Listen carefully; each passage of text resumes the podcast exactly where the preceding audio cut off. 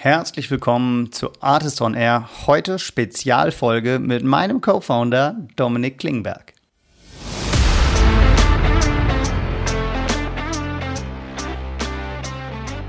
Die Quote Pass Studie ist aus den USA. Ähm, ich glaube tatsächlich, dass wir in Dach und im Meer da ein bisschen besser dastehen, zumindest von dem, was ich jetzt so gehört habe.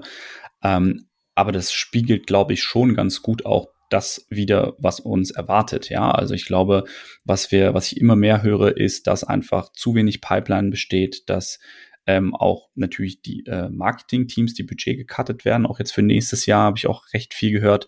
Das bedeutet weniger Inbound-Leads und dementsprechend auch ein viel höherer Fokus auf das Thema Outbound-Sales. Ab und zu machen wir bei Artist on Air ja eine Spezialfolge. Und heute ist so eine. Zum Jahresausklang blicken wir zurück auf das Software-Sales-Umfeld 2023 und geben einen Ausblick auf 2024. Das tue ich mit jemandem, der es wissen muss, nämlich meinem Co-Founder Dominik Klingberg, der sich bei uns maßgeblich um das Software Sales Festival Artist Circus am 19. April kümmert. Der spricht dieser Tage nämlich vermutlich mit mehr Revenue-Leadern und Sales-Leadern und Software-Sellern als die aller, aller, allermeisten Menschen, die ich kenne. Außerdem war er früher selbst Software-Seller und Manager und daher schätze ich seine Perspektive auf das Thema sehr. Und ich hoffe, ihr genauso. Daher viel Spaß im Interview mit dem Artist Circus Co-Founder Dominik Klingberg und mit mir, Janis Bandowski.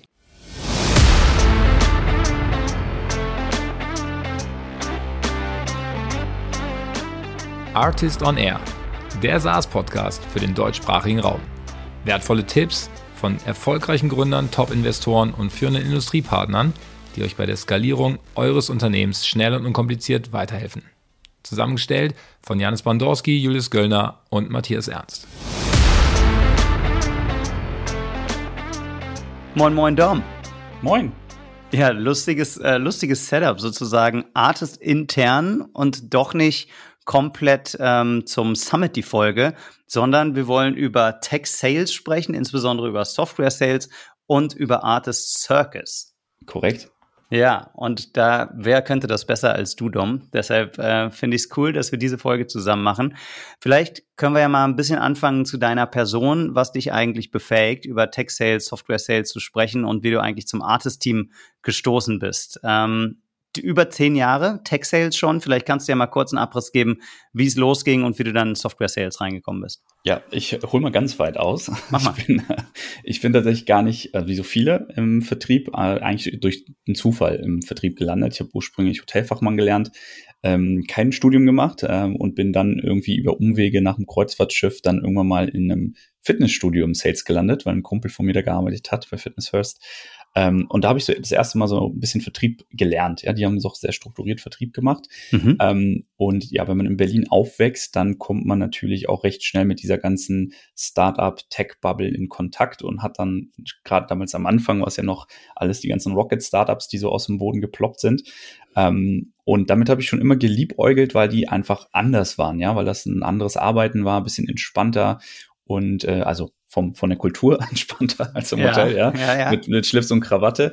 Ähm, und da habe ich mich irgendwie immer angezogen gefühlt und deswegen bin ich dann irgendwann in einem Startup gelandet und da dann auch versackt, ja, sozusagen und habe dann äh, jahrelang so mir meinen Weg gebahnt und unterschiedliche Rollen im Sales einfach gemacht, von B2C, B2B an Bürgermeister mal verkauft und dann irgendwann äh, Partner Sales und ja, zuletzt jetzt dann bei Pleo das Mitmarket-Team aufgebaut.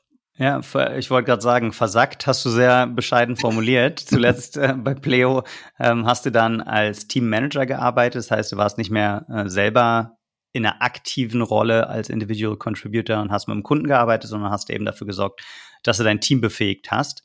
Und das war ja auch einer der Ansatzpunkte, warum wir gesagt haben, die Idee von Artist war ja, Gründerinnen und Gründern dabei zu helfen, bessere Softwarefirmen zu bauen. Und wir sagen, dazu brauchst du ja im Wesentlichen drei Dinge. Das erste ist eine richtig solide Go-to-Market-Motion, die Marketing und Sales umfasst. Das zweite ist Finanzierung und das dritte Thema ist ein richtig gutes Tech-Stack und ein gutes Produkt. Und ähm, Der Artist Summit war im ersten Jahr ja noch saleslastiger als in der Ausgabe danach, wo dann auch die, ähm, das Thema Finanzierung stärker in den Fokus gerückt ist. Und im nächsten Jahr werden wir auch einen neuen Tech-Track hinzufügen. Und haben aber gesagt, eigentlich ist es ja unfair, dass beim Artist Summit nur die Founder und CXOs kommen können. Ja. Aber was ist eigentlich mit den Leuten, die echt mit dem Kunden arbeiten und die die ganze Arbeit machen? Oder also die, du weißt, du weißt, was ich meine. Führungsarbeit ja. ist logischerweise auch Arbeit, ähm, aber die tagtäglich da sitzen und ähm, Calls machen, Outbound, Outreach machen und die ganzen Customer Service Professionals. Vielleicht kannst du dir noch mal erklären ähm, in etwas mehr Detail, was ist das Wertversprechen da und was ist der Ansatz, ähm, was wir eigentlich mit Circus machen wollen. Ja, ähm, also auch da nochmal vielleicht so ein bisschen, wie kam ich überhaupt dazu, jetzt mich auch mit dem Thema zu befassen. Ich war mhm. ja auch auf dem ersten Summit tatsächlich damals da, weil ich halt bei Playway Management war ähm, und ursprünglich unser CIO dort als Speaker dabei sein sollte, der aber dann in äh, Lissabon war und deswegen ich dann als Vertretung quasi da aufgeschlagen bin äh, für den deutschen Markt. Ähm, und ich war hellauf begeistert, weil es halt einfach so SaaS-spezifisch war. Das hat halt perfekt zu dem gepasst, was wir gemacht haben. Und was ich mich damals halt auch gefragt habe, ich habe zum Beispiel von Patrick Trümpi damals in einem Workshop zum Thema ähm, Discovery Frameworks mir angeschaut und ich fand das so cool, was der da erklärt hat, dass ich gesagt habe, das wäre perfekt. Super hands-on, oder? Ja, Super mega. Ja. Richtig, richtig geil und einfach auch, weil du, du bekommst halt gerade online so viele Sachen um die Ohren geschmissen, dass immer sagst, das ist jetzt das neue Ding, das musst du machen, um erfolgreich zu sein. Aber er hat es mal so ein bisschen auseinandergepflückt und auch mal gesagt, wann ist denn welches Framework eigentlich sinnvoll? Und das hätte ich halt gerne mal meinem Team einfach gezeigt, weil ich gesagt habe, jeder kam halt ständig und gesagt, das ist ein neues Framework, das brauchen wir. Und ähm, das wäre halt super hilfreich gewesen. Und da habe ich mit dem Julius ja mit drüber gesprochen. Ähm, der war unter anderem halt auch mit meinem Podcast bei Sales and Pepper damals. Hatte. Dadurch kam die Connection zustande. Ähm, und er hatte mir halt auch von seinem, von seiner Vision erzählt, das Tomorrowland für Sales und Customer Success irgendwann mal zu bauen. Yes. Ähm, und ja, da hat bei mir Klick gemacht. Ja, da dachte ich mir, Mensch, das ist genau das, was ich jahrelang irgendwie gesucht hatte als Vertriebler, als ich selber in der Rolle war. Ähm, und ja, so kam das dann zustande, dass wir gesagt haben, dann lass uns doch einfach mal das zusammen angehen und mal die Teams enablen einfach und nicht nur immer die Manager oder das Marketing-Team, für die gibt es ja wahnsinnig viele Formate. Aber wenn man mal so sich umschaut und ein bisschen sucht, dann merkt man relativ schnell, dass es eigentlich kein Format bisher gab, was sich mal an Sales und Customer Success Teams, Pre-Sales Teams gerichtet hat, ähm, wo die mal den ganzen Tag wirklich Content bekommen und nicht so, ich nenne es jetzt mal 0815 Chaka Chaka Sales oder US Sales, sondern wirklich das, was hier in EMEA gut funktioniert und von den Leuten, die halt selber in der Rolle auch aktiv sind und nicht halt schon 15 Jahre irgendwie im Management unterwegs und halt Vertrieb von vor 15 Jahren den Leuten beibringen. Das hast du jetzt ähm, sehr gut gemacht. Zwei Sachen angesprochen, die ich eigentlich ähm, im Anschluss fragen wollte. Total cool. Was sind denn aus deiner Sicht die wichtigsten Unterschiede zwischen so klassischem Vertrieb von vor 15 Jahren, was du es nennst, und den Skills, die eigentlich ein guter Tech-Seller oder Software-Seller heute braucht? Ja. Also wenn ich einfach mal zurückgucke, was meine ersten Vertriebserfahrungen waren, ich habe damals hieß es, also unabhängig von den Namen, damals hieß es ähm, wir haben es genannt, Telesales Agent, hieß es, glaube mhm. ich, jetzt heißt es SDA. Ich habe im Grunde genommen nur telefoniert. Ja, das war so ein ganz klassischer Callcenter-Agent eigentlich, ja, der wirklich am Tag, am Tag 80 Calls gekloppt hat, bis 100 Calls. Das machen jetzt SDAs teilweise in einem Monat, ja. Ähm, das muss man halt einfach schon mal sagen, da hat sich komplett was verändert, einfach hinsichtlich, wo erreiche ich meine Kunden überhaupt. Damals hat man zwar auch so ein bisschen Xing und LinkedIn schon gemacht, aber nicht um Kundenansprache, sondern das war wirklich nur eigentlich so ein digitaler Lebenslauf, den man sich da irgendwie erstellt hat. Und das ist ja zu einem komplett neuen Kanal, hat sich das ja entwickelt, um Leute anzusprechen. Und äh, das wird halt auch aktuell, glaube ich, immer mehr, dass man einfach sich überlegen muss, über welche Kanäle erreiche ich denn meine Kundengruppe eigentlich und über was für Medien, ja, ob das jetzt nun Voice Messages, Videos sind und Co. Ähm, und da sind halt einfach viele Vertriebler mit überfordert, ja. Die sehen halt irgendwie, es gibt tausend Sachen, die ich machen kann. Und ähm, immer mehr höre ich das auch von Revenue-Leadern. Wir haben ja auch äh, Roundtables, die wir, die wir monatlich machen, ähm, dass halt die gar nicht mehr wissen, was funktioniert denn eigentlich am besten und wie bringe ich das meinen Leuten eigentlich überhaupt bei. Das ist halt dann auch die große Frage. Ähm, weil wenn ich selber nie gemacht habe, wie soll ich das dann den Leuten richtig beibringen? Was sind die Themen, die du bei dem monatlichen Roundtable dann mit den Revenue Leaders so besprichst? Mhm. Also wir haben jetzt ja im Oktober das erste Mal gestartet in Berlin, ähm, haben das jetzt schon erweitert auf ein Roundtable auch in München und in Hamburg. Wir haben ein digitales Format, jetzt auch nächsten Mittwoch wieder auf LinkedIn Live, ähm, wo wir dann ein Panel-Discussion haben, auch mit super spannenden Gästen. Und die Themen variieren tatsächlich. Wir fragen immer wieder auch dann natürlich die Community, was ist das, was für euch gerade im Fokus steht. Aber um einfach mal so einen Einblick zu geben, wir haben ein, ein Roundtable ging um den Perfect Tool Stack for Revenue Teams. Also da sind wir wirklich tief reingegangen. Was gibt's für Tools? Was, was braucht man überhaupt? Was kann man sich vielleicht sparen? Ähm, und dann gab's halt auch Diskussionen darum, ähm, ja, generell, wie baue ich heutzutage eigentlich eine effiziente Org auf im, äh, im Sales und Customer Success? Wie kann ich diese ähm, Teams auch besser miteinander connecten? Beispielsweise, da werden wir vielleicht auch nachher noch ein bisschen tiefer drauf eingehen, ähm, wie kann ich die Ziele auch der einzelnen Teams miteinander connecten, dass nicht jeder in Silos arbeitet, sondern auch miteinander. Ähm, genau, und was brauche ich überhaupt für Rollen? Ja, brauche ich überhaupt noch ein SDA in ein paar, paar Jahren? Ähm, oder läuft das alles über AI? Das war halt auch eines der Themen. Sind also eher Themen, die du mit Revenue Leadern besprichst auf der Revenue Leadership äh, Roundtable, deshalb auch der Name.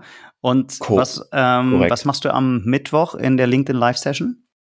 Da geht es um How to Succeed in 2024. Ähm, auch so ein bisschen mhm. angelehnt an unsere Folge hier heute, was ja. Rückblick 23, Ausblick 24.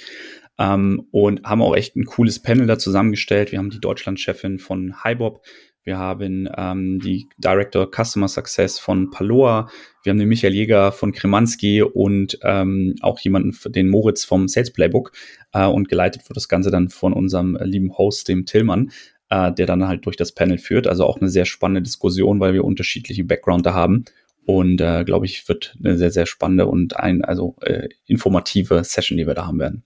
Okay, dann lass uns doch mal ein bisschen Mäuschen spielen von den letzten Revenue Leadership Roundtables und du sprichst mit sehr vielen Revenue Leadern, von daher schätze ich deine Perspektive so. Was sind denn die Themen, die aktuell top of mind sind? Was ist, was beschäftigt Revenue Leaders in SaaS Companies jetzt? also jetzt aktuell im Dezember würde ich sagen das Closing, aber das, was wir so die letzten äh, Monate immer wieder gehört haben, ist so das Buzzword für mich auch des Jahres geworden, nennt sich Efficient Growth. Also wie können wir dann eigentlich Kosten runterdrücken ähm, und effizienter werden und einfach gleichbleibend wachsen oder mehr wachsen mit, mit weniger Einsatz. Ja, das ist, glaube ich, so das Thema der Stunde. Ähm, und das wird uns, denke ich, auch noch im nächsten Jahr begleiten. Dann lass da doch gleich nochmal im Detail reingehen. Bevor wir das machen, würde ich noch gerne an die ähm, Aussage von dir knüpfen. Jetzt steht Closing wahrscheinlich gerade im Vordergrund. Ja. Dazu hast du neulich eine super interessante Studie geteilt, wo drin stand, dass, glaube ich, neun Prozent der Tech-Sailor ihre Quota im Q4 schaffen. Hatte ich das richtig abgespeichert? Ähm, es sind neun, also neun Prozent der Teams werden 2023 ihre Ziele erreichen. Laut ah, nicht Q4, sondern Gesamtjahr. Genau, neun genau, Prozent genau. der Teams, neun Prozent der Teams werden für 2023 ihre Sales-Ziele erreichen. Puh, also da, da habe ich mich erstmal hingesetzt und gedacht, neun Prozent, die Zahl hatte ich deutlich höher erwartet. Und Anfang des Jahres oder Mitte des Jahres, als wir mal rumgefragt haben, wie schaut's denn aus, da war es ja eher so, dass ein Drittel ungefähr optimistisch in die Zukunft geguckt hat und gesagt hat, ähm, ich denke, ich werde meine Ziele erreichen. Jetzt sind wir bei neun Prozent rausgekommen. Ja. Ist das auch das, was du in, im Dachmarkt so hörst von Revenue-Leadern und was macht das mit den Leuten? Ja, also dazu muss man sagen, die Quote Pass Studie ist aus den USA. Ähm, ich glaube tatsächlich, dass wir in Dach und im Meer da ein bisschen besser dastehen, zumindest von dem, was ich jetzt so gehört habe. Ähm, aber das spiegelt, glaube ich, schon ganz gut auch das wieder, was uns erwartet. Ja, also ich glaube, was wir, was ich immer mehr höre, ist, dass einfach zu wenig Pipeline besteht, dass ähm, auch natürlich die äh, Marketing-Teams, die Budget gecuttet werden. Auch jetzt für nächstes Jahr habe ich auch recht viel gehört. Das bedeutet weniger Inbound-Leads und dementsprechend auch ein viel höherer Fokus auf das Thema Outbound-Sales. Und jetzt haben wir auch in der Vergangenheit, glaube ich, gestern erst ein Gespräch dazu gehabt, viele im Vertrieb so ein bisschen mitgezogen über die letzten Jahre. Also wir sagen, die fetten Jahre sind vorbei, ja. Wir haben also viele Leute, die okay performt haben, ausreichend gut, nenne ich es jetzt mal, ähm, die jetzt halt echt ins Straucheln geraten, weil sie halt einfach selber keinen Aufbau machen und, ähm, und jetzt weniger Inbounds bekommen, weniger SDA-Meetings gebucht bekommen und das natürlich sich dann auch auf die Performance ausschlägt. Was sind da die zwei wichtigsten To-Dos Themen, an denen ich arbeiten muss. Einerseits für die Revenue Leaders und andererseits, wenn ich selber IC oder vielleicht auch in einer anderen Rolle bin, die darauf angewiesen war, dass Inbound kommt und diese Kanäle jetzt versiegen. Vielleicht kannst du das einmal aus Leaders Perspektive und einmal aus IC Perspektive aufzeigen. Ja.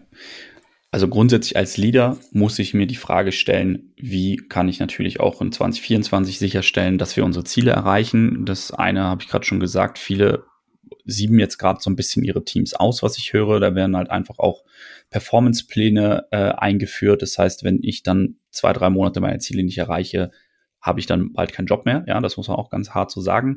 Ich glaube auch, dass wir noch einige Layoff-Runden sehen werden in 2024 oder halt auch äh, Zusammenschlüsse dann von Unternehmen. Ähm, und was, ja, was kann ich tun als Revenue Leader? Ich glaube, ein, ein ganz wichtiger Punkt ist, ähm, Clothing the Gaps, ja. Also wo sehe ich denn in meinem Team, dass Gaps bestehen? Und ne, das eine ist natürlich die Performance, aber meine Aufgabe als Manager ist ja auch zu, zu erkennen, wo kann ich die Leute vielleicht enablen, dann doch besser zu werden. Und da geht es vor allen Dingen darum, auch dann, äh, wie gesagt, diese Gaps zu identifizieren und dann entsprechende Maßnahmen zu ergreifen. Ähm, und ja, da bieten wir nun auch einiges auf dem Circus an an Content, wo wir also wirklich sagen, okay, das sind die Sachen, die du brauchst, um 2024 erfolgreich zu sein und ähm, gibt halt viele, viele Möglichkeiten, also Training, Enablement und vor allen Dingen auch zu gucken, wo, wo haben, hat mein Team Bedarf. Mhm. Und du hast ja auch äh, eine Sektion gebaut auf der Seite artist-circus.com. Das heißt, äh, nicht jeder muss sofort sich anmelden zum Circus, sondern man kann auch ähm, komplett for free erstmal da in die, in die Content-Session rein. Ich habe gesehen, ähm, es gibt ähm, unter Resources so einen Blog, wo auch ähm, wertvolle Reports zusammengestellt werden für Seller, für Customer Success. Ähm, es gibt eine Liste mit Podcasts, äh, die, die wir empfehlen für Leute, die an Tech Sales interessiert sind. Also ich finde es cool, ähm, freuen uns da auch über Feedback und äh, was wir da noch mitmachen können.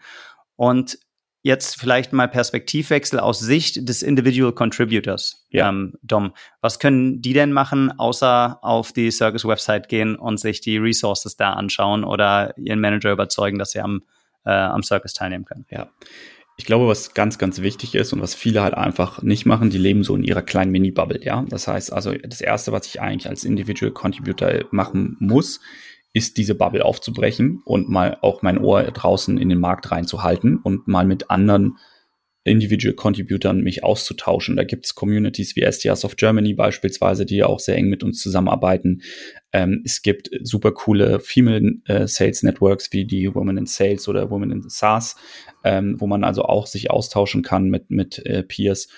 Und also das gehört für mich schon mal als ersten Punkt mit dazu, was, also was kann ich von anderen lernen? Mhm. Und das zweite ist einfach dann auch in meine Weiterentwicklung zu investieren. Ja, also auch sich hinzusetzen und zu sagen, wenn ich das nicht von meinem Manager bekomme, mache ich das eben selbst. Äh, die Verantwortung habe ich, trage ich halt selber für meine Pipeline, für meinen Umsatz und dementsprechend auch zu überlegen, wenn ich immer das mache, was ich vorher gemacht habe, hat Einstein ja schon gesagt, das ist Wahnsinn, ja, und äh, andere Ergebnisse erwarte. Äh, das heißt also, ich muss mir wirklich überlegen, wenn ich Probleme habe, meine Ziele zu erreichen, was habe ich vielleicht noch nicht gemacht? Und da dann nicht viel überlegen, sondern einfach auch Sachen ausprobieren. Ja, Trial and Error, es wird nicht alles gut, gleich gut funktionieren. Ähm, aber genau, ich muss, ich muss halt einfach neue, neue Wege gehen und schauen, wie kann ich dann meine Zielgruppe erreichen, um ja, mich entsprechend umstellen. Mhm. Okay. Jetzt haben wir gesagt, ähm, das sind Themen, die die Leader angehen können. Das sind Themen, die die ICs angehen können. Bei uns hören aber auch viele Founder tatsächlich zu. Wie denkst du denn darüber nach aus Founder-Perspektive? Was sind die Themen? Wie muss ich das Thema jetzt platzieren mit dem Revenue Leader in meiner Organisation? Und ähm, wie verschieben sich da vielleicht auch Prioritäten beim Budgeting über die gesamte Company hinweg. Ja. Also einer der Punkte, die, glaube ich, als Leader, also C-Level Founder wichtig ist, einfach auch das Thema Kultur zu treiben. Und ich glaube, was ich im letzten Jahr gesehen habe, ist, dass das einfach sehr vernachlässigt wird. Die Leute sind jetzt so super viel durch Veränderungen gegangen. Die Performance leidet in den meisten Teams. Und da ist es, glaube ich, einfach wichtig, ein Auge drauf zu haben und nicht zu vergessen, dass man einfach die Leute mitnimmt und einfach auch sagt, okay, wenn jetzt Veränderungen anstehen, ähm, lass uns das gemeinsam durchziehen, ja, und nicht einfach nur zu sagen, so ist es jetzt und dann viel Spaß damit, weil dann verliert man weiter Leute, das werden gute Leute gehen. Und ich glaube, dass die meisten sich das einfach im nächsten Jahr nicht leisten werden können, ähm, weil Hiring ist auch nicht unbedingt einfacher geworden. Ähm, deswegen ist, glaube ich, eine der Dinge, die als ähm, Founder ganz wichtig sind, wirklich nicht nur den Manager abzuholen, sondern auch das Team ähm, und da halt auch Dinge, Initiativen zu treiben, die das Teambuilding und die Motivation auch nach oben treiben wieder. Warum ist Hiring nicht einfacher geworden, wenn du sagst, der, der Kostendruck steigt und einige Unternehmen müssen ihre Sales-Teams auch reduzieren? Dann sollte ja der Markt etwas liquider werden, als er zuletzt war. Und äh, Recruiting sollte, würde man erwarten, muss eigentlich ein bisschen leichter werden. Warum ist das nicht so? Ich glaube, dass also viele ähm, Seller einfach immer noch sehr hohe Salaries erwart also erwarten oder einfach gewohnt sind, einfach durch die letzten Jahre. Der Markt war total aufgebläht. Es wurden teilweise absurde Gehälter gezahlt oder angeboten mit OTAs, die kein Mensch erreichen konnte. Und das ist jetzt trotzdem so ein Stück weit die Erwartungshaltung der Leute geworden. Das habe ich auch damals bei Pleo gemerkt. Ich habe mit mhm. Leuten gesprochen, wo ich gesagt habe, super spannendes Profil, passt perfekt, können wir uns einfach nicht leisten. Und ich glaube, so wird es auch erstmal weitergehen, dass viele in einer relativ bequemen Situation gerade sind und sagen, ich verdiene genug Geld, ich bin vielleicht nicht bei 100 Prozent, aber ich habe jetzt auch keinen großen Drang in auch diesem unsicheren Marktumfeld jetzt einen neuen Job anzufangen. Und deswegen ist es, glaube ich, nicht unbedingt oder wird es nicht unbedingt einfacher, gute Leute zu finden. Und ja, man will ja gute Leute einstellen. Das stimmt. Ah ja, das heißt, du sagst bei den ähm, Companies, die jetzt äh, cutten müssen, ja. die werden ja wahrscheinlich auch nicht ihre Top-Performer ähm, als erstes freisetzen. Korrekt. Ja, und deshalb ähm, gibt es vielleicht auf dem Markt dann mehr, mehr Angebot und dann gibt es ganz verschiedene Gründe. Also ich würde über niemanden blind ähm, ist äh, auf dem Markt, der jetzt gerade auf der Suche nach einem Job ist, äh, davon ausgehen, ähm, wahrscheinlich war das kein Top-Performer. Kann ja auch immer andere Gründe in der Company gründen äh, geben, warum Teams umstrukturiert werden, ja. warum Sales-Teams aufgelöst werden oder äh, neu oder kann ja mit einer Region zusammenhängen, ja, also keine vorschnellen Schlüsse ziehen. Aber du sagst, man muss weiterhin genau hingucken und die Firmen brauchen jetzt halt ihre Top-Performing-Seller wahrscheinlich mehr denn je. Ja, und vor allen Dingen auch Leute, die bereit sind, Outbound zu machen. Das ist, glaube ich, einer der Punkte. Wir haben über die letzten Jahre halt viele auch einfach Farmer gehabt, die einfach gut sind, vielleicht auch im Bestandskundenausbau. Auch das ist ein Thema, was immer wichtiger wird. Wie können mhm. wir aus Bestandskundenstamm wachsen? Aber ich glaube, dass wir mehr und mehr dahin gehen werden, dass wir wieder so Full-Cycle AEs eigentlich sehen werden. Also Leute, die wirklich den gesamten Sales-Funnel abdecken können und halt auch in der Lage sind, ähm, Potenziale zu erkennen outbound-technisch, aber auch growth-technisch ähm, und, und diese ergreifen. Und da ist genau das, was wir gesagt haben, da fehlt oft dann einfach das Skills-Get, weil es in der Vergangenheit nicht wichtig war. Ähm, und dementsprechend ist es, glaube ich, nicht unbedingt einfacher geworden, gute Leute zu finden. Mhm, okay, verstanden. Jetzt hast du es gerade schon so ein bisschen vorweggenommen und vorstrukturiert, welche Angebote es beim Circus eigentlich gibt, äh, also bei der Veranstaltung am 19. April beim Artist Circus, ja. ähm, sich weiterzubilden. Und äh, wir haben das in fünf verschiedene Tracks aufgeflächert. Vielleicht kannst du ja sagen, was sind die fünf Tracks und warum gerade die? Was erwartet, was erwartet die Leute da ungefähr? Ja. Also wir haben ein, äh, geht los, Top of Funnel, wir haben einen Track für SDRs. Da geht es logischerweise darum, wie kann ich mir meine Pipeline besser aufbauen. Ähm, da geht beispielsweise jemand wie Thibaut Cerise rein und erklärt auch nochmal, ähm, wie kann ich denn eigentlich solche Tools wie AI nutzen oder Video Prospecting betreiben, um da einfach mehr Pipeline aufzubauen. Ähm, aber auch da super viele verschiedene Profile, die einfach auf der Bühne stehen und nicht nur das eine Thema, was da den Leuten beigebracht wird. Auch das ist immer ganz wichtig, so dass jeder auch so gucken kann, was passt denn zu mir. Also jeder macht vielleicht auch schon Dinge, aber andere wieder nicht und da einfach neue Impulse zu bekommen. Ähm, wir haben wir haben einen AE-Track, wir haben einen Enterprise Sales Track. Da äh, vielleicht mal zu spoilern, freue ich mich richtig, richtig doll. Wir haben seit gestern die Zusage von dem Joachim Schreiner, der 15 Jahre den deutschen Markt bei Salesforce aufgebaut hat. Nice. Der wird bei uns auf der Bühne stehen. Da freue ich ja. mich extrem drauf, weil das ist halt echt eine Ikone im, im Markt. Ähm, wir haben hier Leute wie Christian Krause, der auch irgendwie auf LinkedIn mit über 100.000 Followern unterwegs ist, äh, der auch Tipps und Tricks da teilt äh, zum Thema Sales. Wir haben Leute wie die Lena Zimmermann von Pleo, die den CX-Bereich bei, bei Pleo äh, leitet. Ähm, und ja, dann natürlich die SE Rockstars, die äh, auch da echt richtig krasse Profile an Land gezogen haben von HubSpot, Salesforce, Miro, wie sie alle heißen, SAP und da halt wirklich den ganzen äh, Pre-Sales und Sales Engineering Bereich mal zusammenbringen. Jetzt hast du über den SDR-Track und den AE-Track gesprochen. Hast, hast aber auch schon ähm, was gesagt, es gibt auch einen Pre-Sales-Track, hattest du, glaube ich, gerade durch, durchblicken lassen. Ne? Genau. Das ist der dritte. Ja. Ja. Ähm, wir haben einen äh, CX-Track, ja, also Customer Success. Customer Success, okay. Genau. Mhm. Und dann wird es halt, ähm, wie gesagt, den Enterprise-Track noch on top geben. Ja, das ja. heißt also, äh, das ist das, was dann nochmal so ein bisschen spezifischer, vor allen Dingen für Großkundenakquise äh, spannend ist, wo es dann eher darum geht, wie kriege ich eigentlich so sechsstellige äh, Beträge oder siebenstellige Beträge äh, an Land gezogen mit einem Deal. Ähm, weil da unterscheidet sich natürlich schon, ob ich jetzt ähm, also das muss ich auch immer dazu sagen, ne? das Thema Outbound ist wichtiger geworden, aber wenn ich natürlich äh, zwölf Kunden pro Jahr irgendwie an Land ziehen möchte, dann ist das nicht unbedingt Prio Nummer eins, sondern da geht es eher darum, wie kann ich denn mit den sechs, sieben Kunden, die ich vielleicht habe, ähm, die wirklich gut ausbauen und äh, auch gewinnen äh, für uns. Mhm, okay, jetzt kennst du ähm, sehr gut meine Interviewweise oder mein, meine Anspruchshaltung an Podcast und ja. du hast gesagt, ähm, Outbound wird wichtiger und die Pipelines sind schwierig. Kannst du Revenue-Leadern ein, zwei konkrete Tipps mit an die Hand geben, was du bei anderen Companies gesehen hast, was jetzt tatsächlich funktioniert und die Pipeline wieder füllt?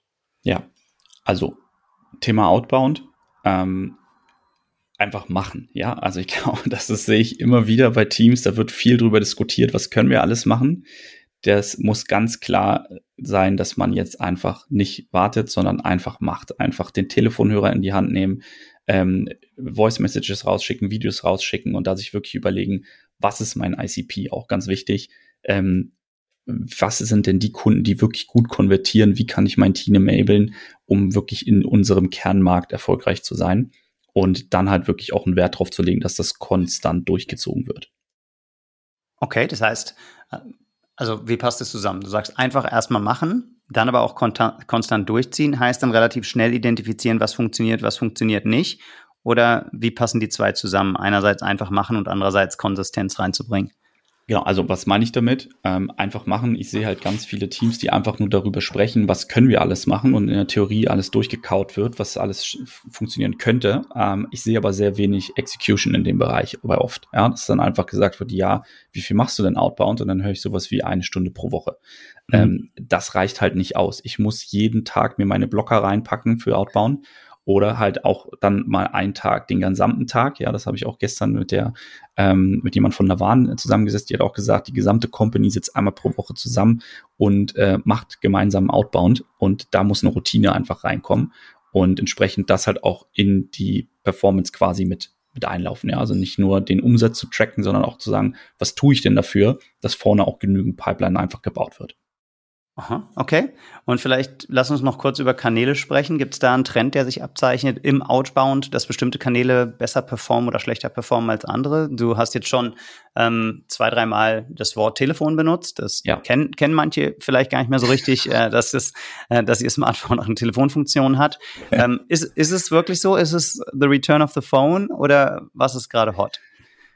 Also was, was wird, kommen wird oder was immer mehr zu sehen ist, ist ja, dass das Thema AI super heiß ist. Ne? Das heißt, alle reden drüber, wenige nutzen es in meinen Augen. Ähm, das heißt also, das Thema AI wird immer wichtiger in Form von, wie kann ich vielleicht repetitive Aufgaben automatisieren und wie kann ich mit Hilfe von AI einfach da noch relevantere Messages einfach craften und, und rausgehen. Das heißt also, das Thema Relevanz wird noch wichtiger werden. Auf der anderen Seite werden wir durch diesen Anstieg an inflationärer Text-Messaging auf LinkedIn, E-Mail und Co. wesentlich weniger Leute erreichen. Und dann haben wir ja auch noch solche Geschichten wie mit Google jetzt, dass dann solche Spam, Spam-Geschichten äh, getrackt werden oder beziehungsweise man abgestraft wird. Das heißt also, ich glaube, sag, sag noch mal zwei Sätze zum Kontext. Ja, also man darf halt dann, was waren es, glaube 0,3 Prozent äh, der Leute, wenn die dann unsubscribe klicken, wirst du von Google einfach geblockt und deine Mails kommen nicht mehr an. Ja, das heißt also, dadurch soll Spam unterbunden werden. Ähm, findet, glaube ich, nächstes Jahr im März äh, tritt das Ganze in Kraft. Ähm, und äh, da ist halt einfach sich wichtig klar zu machen, dass Relevanz äh, noch wie viel wichtiger ist. Ähm, aber auf der anderen Seite, wenn man jetzt aus Kundenseite guckt, wie möchte ich dann angesprochen werden? Ich glaube auch da, du hast jetzt nach Kanälen gefragt, es gibt nicht den einen Kanal, den ich da sehe. Ich glaube aber schon, dass die persönliche Note noch wichtiger wird. Also nicht nur die Relevanz, sondern auch zu sagen, wer steckt denn hinter dieser Message? Und das kann halt durch Video, das kann durch Voice Messages passieren, das kann durch Anrufe passieren, ähm, aber und halt In-Person-Events, ja, also auch das, äh, glaube ich, ein, ein, Channel, der wieder so, eine, so eine Wiederbelebung äh, erfahren wird, weil das, glaube ich, ja über die letzten Jahre gerade durch Corona ja extrem Richtung Digitalisierung gepusht wurde, werden wir jetzt durch diese inflationäre Nutzung von AI immer mehr Leute sehen, die sagen, ich will kein, ich will keine Nachrichten mehr bekommen, ich möchte die Leute face to face treffen und deswegen bin ich davon überzeugt, dass wir da auf jeden Fall äh, einen Revival sehen werden, was ähm, Face-to-Face-Geschäft einfach sehen wird, äh, sein, mhm. sein wird.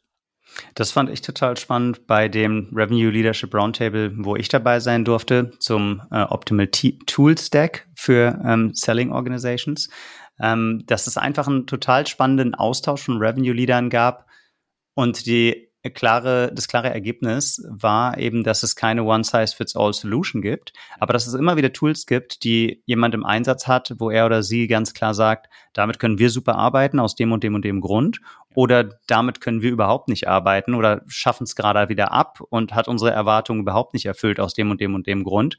Und ähm, was ich in den, ja, lass es zweieinhalb Stunden gewesen sein, ähm, die ich da war, gelernt habe, einmal so einen Überblick zu bekommen und eine echte Einschätzung von Marktteilnehmern, die den gleichen Pain teilen, gerade äh, war für mich total hilfreich und mega spannend. Von daher fand, äh, fand ich es ein cooles Format. Und auf der Metaebene andererseits haben wir auch viele Gründerinnen und Gründer von Sales Enablement Tools oder ähm, Tools, die im Sales helfen sollen, die jetzt auch gechallenged werden von Kunden, ja. wo, ähm, wo die Budgetentscheider, Entscheiderinnen auch ähm, dreimal gucken, brauche ich dieses zusätzliche Tool wirklich? Was sind da die Effekte, die du siehst in der Veränderung der Landschaft? Reduziert sich die Anzahl der Tools gerade massiv oder sagen Leute, jetzt brauche ich erst recht Tools, die mir helfen, um eben effizienter sein zu können? Geht es ganz klar in eine Richtung oder was sind da deine Beobachtungen? Also ich denke, dass das ganz klar in Richtung also was ich am Anfang gesagt hatte, Cost Reduction geht. Das heißt, es wird jetzt auf jeden Fall alles sich doppelt und dreifach angeguckt. Es gibt ja so Anbieter wie Sastrify beispielsweise, mhm. ähm, die ja wirklich auch. Nächste Woche hier bei uns im Podcast. Sehr gut. äh, genau, die ja wirklich Transparenz darüber schaffen. Ähm, was habe ich überhaupt für Tools? Weil das war auch damals ja oft so, dass einfach jeder sich gebucht hat, was er wollte, äh, im schlimmsten Fall. Und dann halt irgendwie, ähm, wir haben das auch mal in meinem Roundtable durchgesprochen, dass da ja, wenn man das mal hochrechnet, was man an Softwarekosten teilweise pro Mitarbeiter hat, ähm, da kommen gut und gerne mal ein paar tausend Euro zusammen, ja, ja. pro Nase. Also das ist ja enorm, was da an Kosten einfach hintersteht.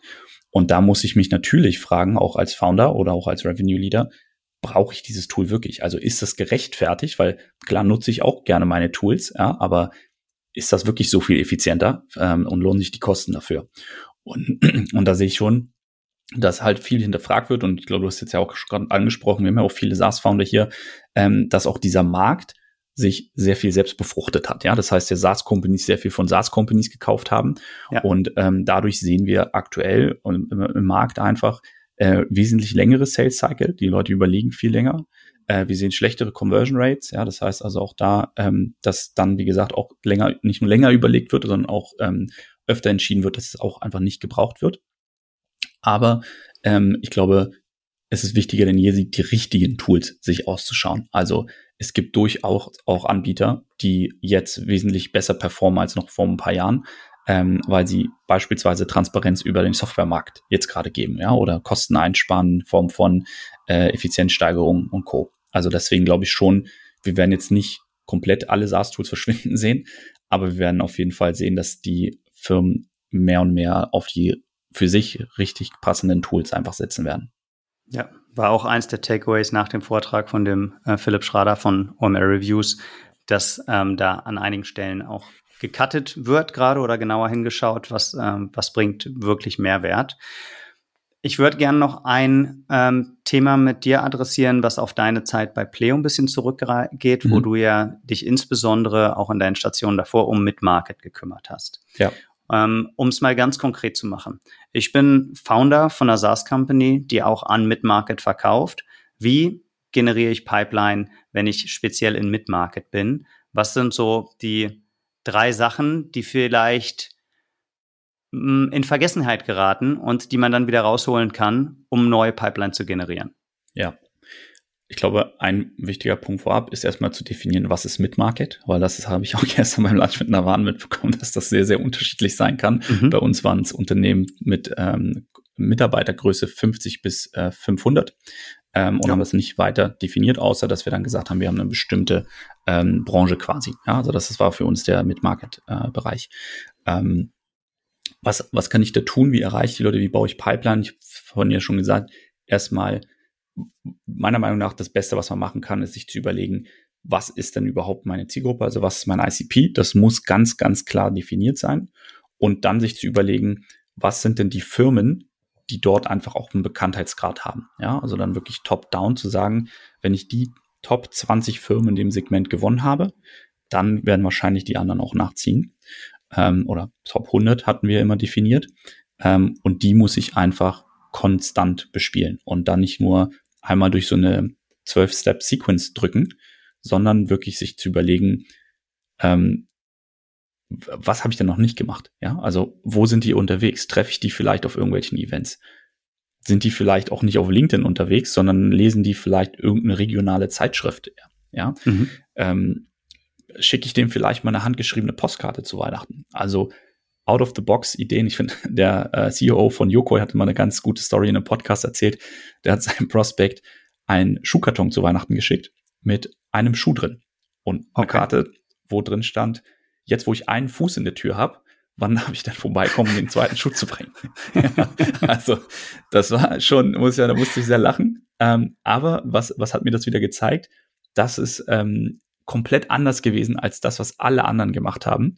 Und deswegen hat er auch seinen Termin bekommen. Er hat einfach Aufmerksamkeit beim Kunden bekommen. Mhm. Ich glaube, das muss man sich überlegen.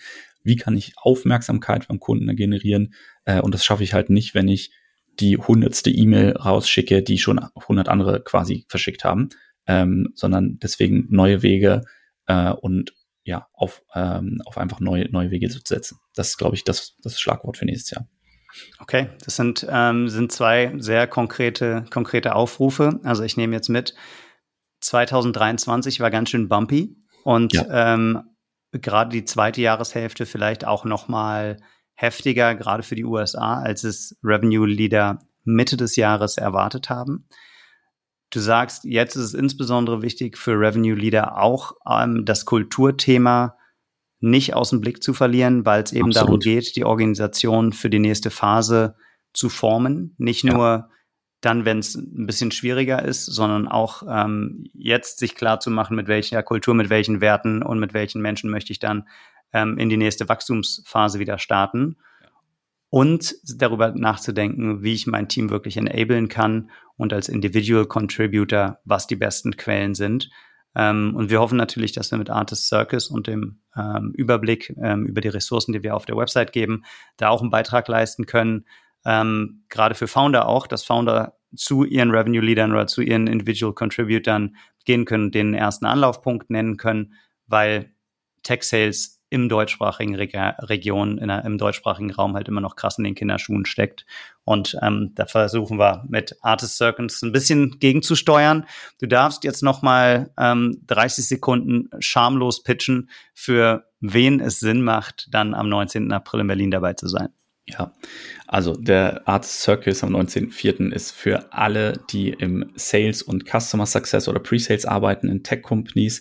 Das heißt, alle die, die sagen, ich möchte eigentlich 22, 2024 besser werden in dem, was ich mache, die Lust haben, sich mit anderen Leuten auszutauschen auf Peer-Ebene äh, und einfach einen richtig, richtig geilen Tag gemeinsam zu verbringen wollen. Ähm, all die sollten sich das auf jeden Fall mal angucken. Cool. Danke dir und dann danke, dass du die Zeit genommen hast. Dann würde ich an der Stelle auch schon einen Knopf dran machen. Und ähm, du sagst uns noch kurz als Ausblick, wer Lust hat, öfter von Dom beziehungsweise von anderen Revenue-Leadern zu hören, der erwartet einen neuen Podcast am 1. Januar. Wollen wir da schon ne, ein bisschen Promo machen, Dom? Sehr, sehr gerne. Ah, das wäre jetzt auch noch was gewesen, was ich gerne loswollen würde. Ähm, dann ist dann es los. nämlich tatsächlich eine richtig coole Sache, die man seinem Team einfach schon mal an die Hand geben kann, für all die, die nicht mehr bis zum 19.04. warten wollen. Wir werden am 1.01. ein komplett neues Podcast-Format starten und werden dort ähm, richtig, richtig coole Profile, unter anderem von Microsoft, von Pleo, von äh, unterschiedlichen Tech-Firmen äh, am Start haben, die Individual Contributor interviewen und da wirklich hands-on Tipps und Tricks geben. Was kann ich beispielsweise besser machen in meinem Cold Call? Wie machst du deinen Cold Call? Was sagst du da? Und ähm, da wirklich tief reingehen in die ganze Materie. Und ähm, da freue ich mich schon extrem, weil da werden wir nämlich zehn Co-Hosts am Start haben, die mit uns den Podcast launchen. Und äh, ja, für alle, die, die, wie gesagt, da einfach Lust haben, sich weiterzuentwickeln, die sollten auf jeden Fall da mal reinhören. Genau. Cool gepitcht, also wahrscheinlich für diese Audience hier ähm, keine große, kein großer Zielgruppenfit, sondern wirklich für die Leute, die ganz, ganz viel ähm, Outbound machen, am Telefon hängen, echt am Kunden arbeiten. Und ähm, da freue ich mich auch drauf. 1. Januar geht's los. Wie heißt das Ding? The Revenue Circus. Ähm, aber ich würde dir da tatsächlich widersprechen, weil wir haben auch einige Founder, äh, die ja auch noch selber Vertrieb machen. Also auch die sollten das sich auf jeden Fall mal gönnen. Wohl wahr. Early Stage kann man da auf jeden Fall noch was lernen. Cool. Danke für deine Zeit, Dom. Sehr gerne.